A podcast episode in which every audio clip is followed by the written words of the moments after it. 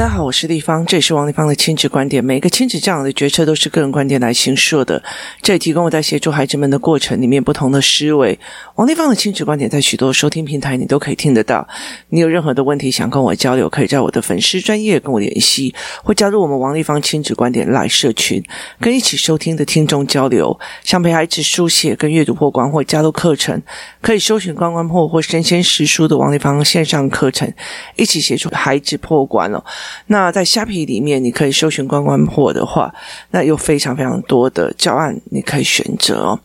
那接下来讲一个呃，我最近一直在思考的一个思维跟问题点哦，就是其实我觉得像最近哦，我儿子在读阅读的时候哦，那他常常会觉得说这一篇文章不符合逻辑哦。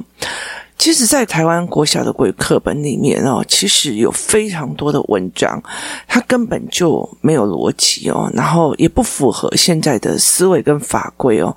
例如说，呃，就是巨人的花园，巨人的花园，它里面有因为说，因为它是他的花园，然后有很多的小孩都会跑进去里面玩，然后里面花团锦簇这样子。那后来巨人就觉得太吵了，于是就把这些小孩全部都赶出去哦。然后赶出去之后呢，隔年春天哦，就呃花园就长不出花来。然后他就觉得非常非常的纳闷。然后后来到最后的状况是，他有一区发现哦，那边还是花团锦簇哦，就是非常非常漂亮。结果是因为就是那些小孩子爬墙过去他的某一区花园里面，然后还他的结论是分享。才会快乐哦，意思就是说你要开放给呃这个大家来用。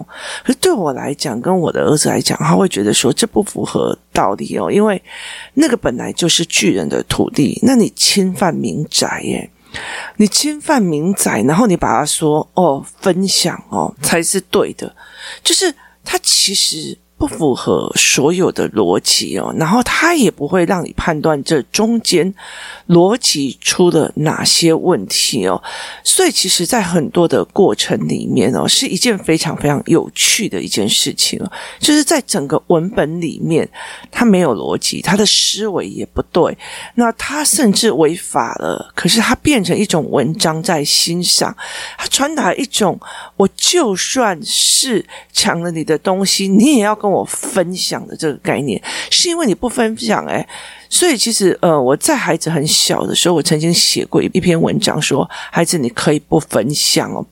很多人就跟我讲说啊，你要教小孩分享，我就说那你钱包拿出来跟我分享啊，你的钱跟我分享。他说那怎么这样可以这样子讲？我说对，不甘愿的，不甘愿的，他。就是抢夺，所以这是一个非常重要的一个道理哦。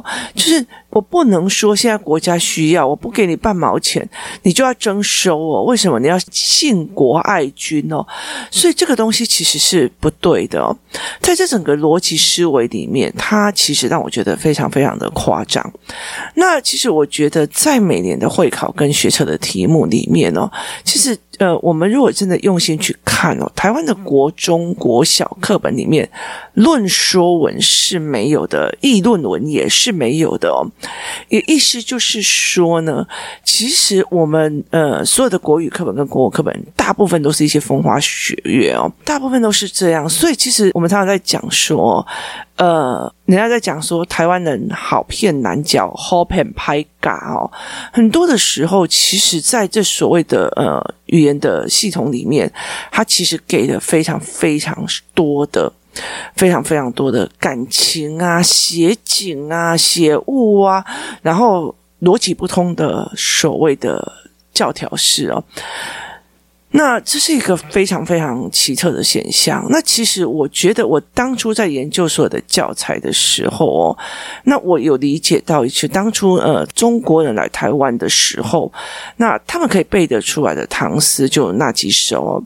可是当我后来去看所谓的香港的呃教材或者是中国的教材的时候，我发现他们的唐诗非常非常的多元哦，但是还是写景的比较多，因为很多的诗是放。放在国画旁边的题字跟题词哦，所以它其实是图文结合的，所以它必须要加入非常非常多这样子的概念哦。那呃，后来我就又在看这样子的状况的时候，我忽然理解了一件事情哦，因为呢。在华文的世界里面呢，你如果议论文，或者是政论批判文，或者是所谓的呃政治的文章，或者是思维模式或政治体制的文章，就是或者是商业的社会性的文章哦，呃，写的大概就应该是被砍头，要不然就是被焚书了哦，或要不然就是文字狱下下狱哦，所以其实。就没有这样子的题材哦，那导致了现在很多人就说：“哦，我们的小孩就是被骗了，我们的小孩就被骗了。”所以思辨能力其实是很难借由台湾呃传统的教育体制里面去出来的。所以我在很多的教案跟教育的内容里面，我一直在做这一块哦，就是怎么去做思辨哦。例如说，怎么去思辨这件事情的对还是错？例如说，你们买呃空间的语言哦。空间的语言里面，我就加了非常多的空间逻辑的文本，去让每一个人来看，就孩子来看，这不符合逻辑呀，这个空间不对呀，或者是时间的语言里面，我会。在很后面的时候，加了所谓的时间逻辑的语言，就是这个时间不对，因为你这样子写，这个时间是不对的，就是你要去怀疑文本了。我之前曾经写过，在 Teacher Pay Teacher 的里过里面，我帮我女儿。那时候的社会科里面写了一堆的教案，那里面我包括我故意写错字或故意漏字哦，我不喜欢很多的孩子很相信签字印出来的东西哦。你过度的相信书的，其实，呃，在我的认知里面，有很多的孩子都是海绵性人格。海绵性人格的意思就是说，我给你的东西，你尽信书哦。所以，其实他没有一个思辨的过程。那现在又有很多的状况是沉浸式的阅读，就是进入的那个沉浸式的作为里面。好。所以，其实它有一种很大的一个影响，在于是书你写的是你写的，你的感觉又不是我的感觉哦，所以它呈现一种身心的分离哦，身心分离这个议题，我决定是之后我们还可以再来讨论一个叫做教养里面的身心分离问题哦。所以在这个过程，然后非常有趣的是，我们的国语课本。它非常少议论文，它非常少不同的哦。例如说，我们在看新闻的时候，这一个政策 A 是什么意见，B 是什么心态，C 是什么心态哦。呃，例如说，在我陪孩子在看报纸的过程里面，我会希望他们抓出来。例如说，中央流行疫情指挥中心依照疫情的关系。准备要提议说，小学生要不要停课？好，这个是主纲哦，因为疫情高升或疫情跌宕，要不要停课或正常上下课哦？然后接下来他就会找台北市教育局的说法，好，接下来会找家长团体的说法，接下来会讲小孩，我街头访问了几个小孩的说法，我会再去问。家庭主妇的说法，我会再去问，嗯，家庭主妇之外，全职父母的说法，职场父母的说法，哦，接送很麻烦了，我怎么样？有的没有的哦。那例如说，我们台湾要不要，呃，九点才上课，九点才让孩子去上学？好，学生的说法是什么？教育专家的说法是什么？教育局的说法是什么？父母的说法又是什么？那。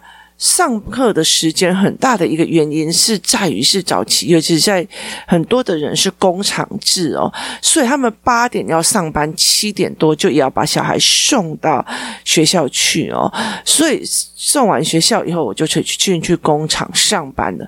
可是现在已经大部分人都到九点在上班了，或者是说九点才开业，那为什么不能让小孩晚一点？那有的人说他可以睡晚一点呢？那也就是前一天晚上打电动打晚一点哦。就是每一个的论点是不一样的。那如果我的小孩没有打电动，我就会觉得说，那他当然可以睡好一点，因为每个人的意见不同。台湾没有这样子的文本在教教育孩子哦，所以他产生了他不同的意见的状况是非常非常非常的少的哦，所以。其实，呃，没有这样子的文本来去教育孩子去思维这一块哦。所以我就在想，这一件事情是非常有趣的，就是在文本里面，他过多的写情写景情境式的思维，就是例如说，你进入了哈利波特的一个世界，你进入神奇树屋的一个世界，它是一个沉浸式，进去的没有什么思考的哦。那其实后来我觉得在去看的时候，我就在呃领略了一件事情，但是我们的教养。是完全走另外一个方向哦。我们的教养为什么走另外一个方向？怎么讲呢？我们的教养开始说，你要自己做自己，你不要管别人。好，你不要管别人，你要做自己，你要怎么样怎么样。可是我们没有带孩子看人情世故。就是我们没有带孩子去看所谓的人情世故。我我我有一次跟我一个朋友在聊天，我就跟他讲说，我不会让我的孩子进去所谓的呃写作文班，因为我曾经也去过，然后。一堂我就跑了哈，为什么？因为我觉得那不是写自己的思维。我对我来讲，我觉得思考的东西是我思考过了，我整理了，然后我想要书写哦。前面是思考，后面是书写。可是其实有很多的人在看很多的文章，其实如果你真的看得懂的话，你就可以看到文藻很华丽。然后写的好像也很有道理，解决方法没有，问题方法没有，课程的方法没有，就是他。写的非常的飘无虚无，其实这是很多作文班里面是训练出来的哦。所以其实我并不是说作文班不好，有些作文班我也觉得非常非常的强大哦。那所以在很多的过程里面，怎么去引导这个孩子的思考，是因为父母常常在讲哦。所以其实，在很多的概念里面，其实是父母有思考，或者是父母在在转弯的时候，我们会可以去。跟孩子谈这些，甚至是说，你们在听 podcast 的时候，忽然觉得，哎，王立芳在讲这个，哦，原来有人这样思考哦，有人有这样的观点，好，那你就跟你的孩子讨论，哎，丽芳你这样子在想，哎，他说我们的课文几乎就没有呃论说文，但是我们的教养没讲人情了，没讲人跟人之间的情分。例如说，那一天我的小孩在车子上，他在找他的水杯，还有在找他的东西。可是那时候，我们全部的人都已经下来了，然后在。呃，非常炎热的天气之下，在等他。然后，因为我要去吃东西，那我们要去吃东西的时候，他就在找他的东西，这样子哦，他就一直没有办法，他就在车上一直找，一直找。那爸爸就在旁边，就是车门打开陪他一直找，这样子哦。那在这整个找的过程的时候，他一下来，他就讲了一句话：“对不起，妈妈，让你等我了哦。”他其实看到的是我的行为造成了你的麻烦，那很抱歉，因为我是他妈妈，我很爱他，我。就在等他，所以他就说不好意思，造成了你的麻烦了。好，所以他看到的是人情，他看到的是人哦。那像我这一次带我的孩子去金门玩哦，回来的时候，我隔天马上又新竹、台中、台南这样子一路跑，然后再。冲上台北哦！那我女儿在我呃停车回来家里的时候，我我回来家里的时候，我们家这附近大停电哦。那在黑暗当中，因为我很累，真的非常非常的疲累，她就抱着我说：“妈妈，谢谢你，谢谢你这几天这么辛苦的一直在开车，谢谢你这几天这么辛苦的在找饭店、找事情、找陪我们玩。”好，他看到了我为了他们，是因为我有钱。情。我因为他们，我因为爱他们，我因为我想要让他们留下好的回忆，我因为想要让他们去增长广阔的思维，而带他们出去，而中间所付出的代价，包括金钱的，包括炎热。那因为我一炎热，我就会中暑，所以其实他很清楚的明白，今天如果没有我跟他之间的感情。本人从七月份，别人是冬天，就是动物是冬眠，我是夏眠，我是从夏天就开始不出门的哦。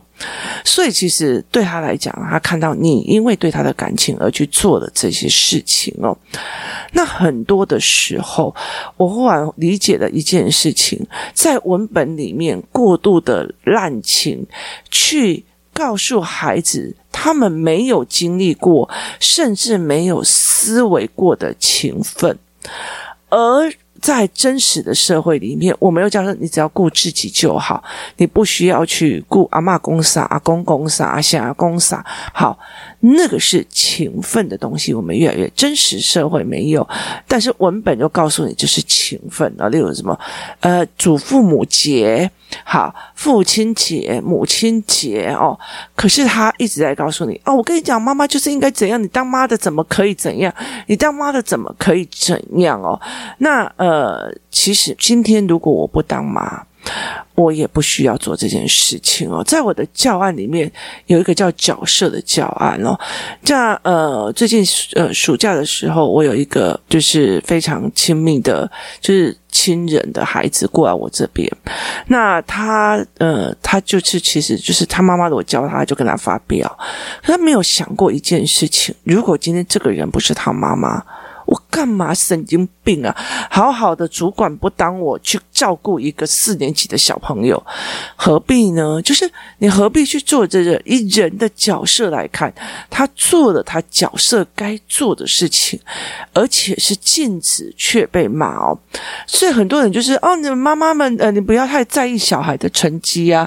对，你当然说的有道理啊，我也不在意你小孩的成绩啊，因为你觉得说你我不要在意，可是你自己要多在意哦。说真的，如果像我现在来讲，我吃了那么多的人生苦头哦。那呃，前阵子我去就是再去验光，找小郭老板验光的时候，因为我最近眼睛非常非常的不舒服，然后我整个人都非常不对劲，我一直觉得我自己快要中风，结果后来他也发现我跟我女儿是一样，就是。我上下跟左右的对焦都是不对的，所以我常常会偏的头偏一边，看东西我就会偏一边。为什么？因为这样子的角度可以把右眼跟左眼的东西放在同一个定点去看一个东西，好，导致我的左的肩膀是硬的，所以我会怀疑我自己是不是快要垮开了，就是我的左边的肩膀是整个硬的。那我的身体因为一直往左边，所以我的肌肉又整个人长得胖。所以就会往左边，往左边的时候就会一直压左脚，所以我的左脚常常走不下去，会很痛，也有足底筋膜炎的状况在产生。好，这就是我的问题。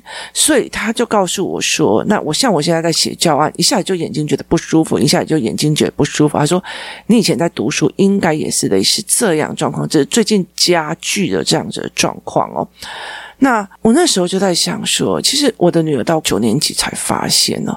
我那时候在想说，如果她国小一年级就发现了，她不会全身上下都是伤哦，因为她常常跑一跑就跌倒，跑一跑就跌倒，跑一跑就结伤哦。他不会这个样子哦。那他也不会在整个读书的过程里面走了这么多的冤枉路，因为他都读不起来，一行字变成三行字，然后那个字是炸裂的哦。因为我自己有这样的状况所以。我很清楚这样子作为，那那时候我其实也会觉得说，如果我妈妈多在意一点，或者我爸爸多在意一点，我学习上的困难就好了哦。好。我会在意他们不管我读书吗？早知道你看他那时候就是压迫我在读什么什么，他就压迫我在没有。其实我会觉得说，如果那个时候多在意一点，或许我们怎么样？可是，在那个时候也没有这样的技术可以去辅导像我这样子的孩子哦。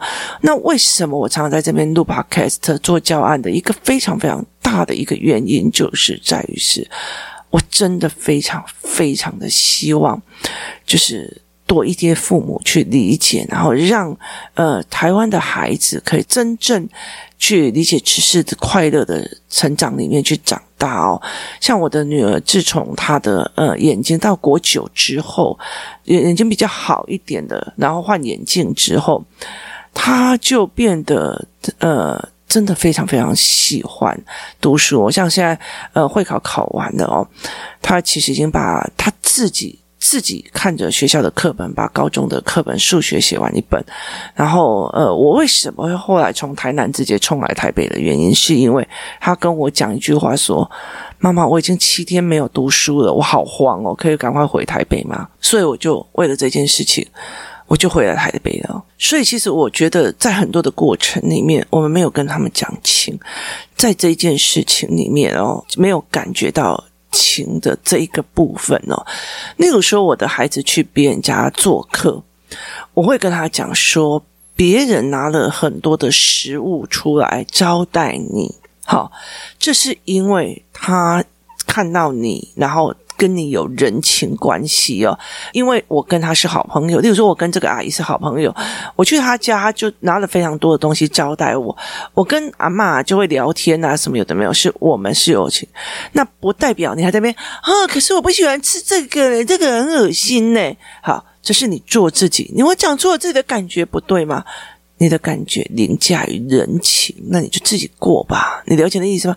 当你的感觉凌驾于所有的人情，那你就自己过。例如说，像我们这次出去玩的时候，有一个妈妈，她就因为觉得很热，然后她就会帮小孩子喷水，就是有一种呃喷雾的水壶哦，她就帮他喷，喷了以后就会整个降温，她就觉得非常非常的舒服，大家也非常舒服，于是大家帮大家喷，然后就有一个旁边的一个小孩在那边，你喷到。我了，你知不知道啊？然后要用这样子的语气在跟人家讲，就是他没有看到别人有人因为人情的关系，因为我在照顾这一群孩子，因为人情的关系在照顾大家。好，那你只是感觉你碰到我了，好，你说出你这个感觉没有错。好，那可以用别的语气吗？那。很重要的是啊，你知道哦，那个阿姨在帮大家，所以我离远一点就好了。人情，人对人的情分而做出来的事情。例如说，我今天去到一个很奇怪的地方，全部的人就只有我有摩托车，那我就骑摩托车出去帮大家买食物。哦，这个我不喜欢吃，这个地方怎么那么难吃啊？好，那我为什么下次还要帮你？我是靠着人情吗？还是我吃你一碗？饭还是你所有东西都是你弄给我的？今天，今天就算是我是家庭里面的主要经济来源，可是我却没有觉得说，我还要去嫌弃说我女儿为我煮的饭、煮的菜，或者是会嫌弃我女儿做的事情哦。例如说，像我们从金门回来的时候很累啊，然后我就跟她讲说我很饿又很累这样子，那我女儿就赶快去煮饭啊、煮面啊什么有的没有。那我就会在桌上写说：“谢谢你煮的啊，吃的给我，终于可以吃到家常菜，家里煮的饭，非常非常开心。”那我女儿就很开心了。可是。你知道家里面的经济支柱是算我，我在养他们，我也没有拿出那种拜拜托你这煮这什么什么什么东西。我看到的是我女儿，她也很累哦，她也在帮大家扛行李、照顾小孩，干嘛有的没有。回到家还知道我辛苦了，因为我去金门是负责骑摩托车，那所以。对他来讲，他觉得哇，看到我的辛苦，他看到我愿意带着全家出去玩，他看到我忙东忙西的张罗事情，所以他一回到家，他马上去煮菜呀、然后下碗面给我们吃啊，然后帮我们炒青菜什么有的没有，他愿意去做这件事，那我就看到了他对人的情，所以我感谢他对人的情，而不是今天是怎么样，所以。你有没有带领孩子去看到这些所谓的情？没有人应该要做，没有人应该要对你好，那都是所有的人情哦。当你孩子的哦，我只要讲出自己的感觉，讲出自己的不舒服，讲出自己的不满，讲出自己的美颂，全部的人都要迎合我的时候，他怎么可以去看到人跟人之间的感情？当他没有办法去看到人跟人之间的感情的时候，你就算多他。太多的人情文本，他也会身心分离哦。那不过都一堆字，那废话，那些是什么？他也并不过是这个样子哦。所以你写出来的作文，就只好呃去用所谓的作文的理解。的，就是作文的方法论去把它写出了一堆文字的堆砌，而不是真正由情感或思考而发出来的文本哦。那所以这才是一个非常有趣的一个论证哦。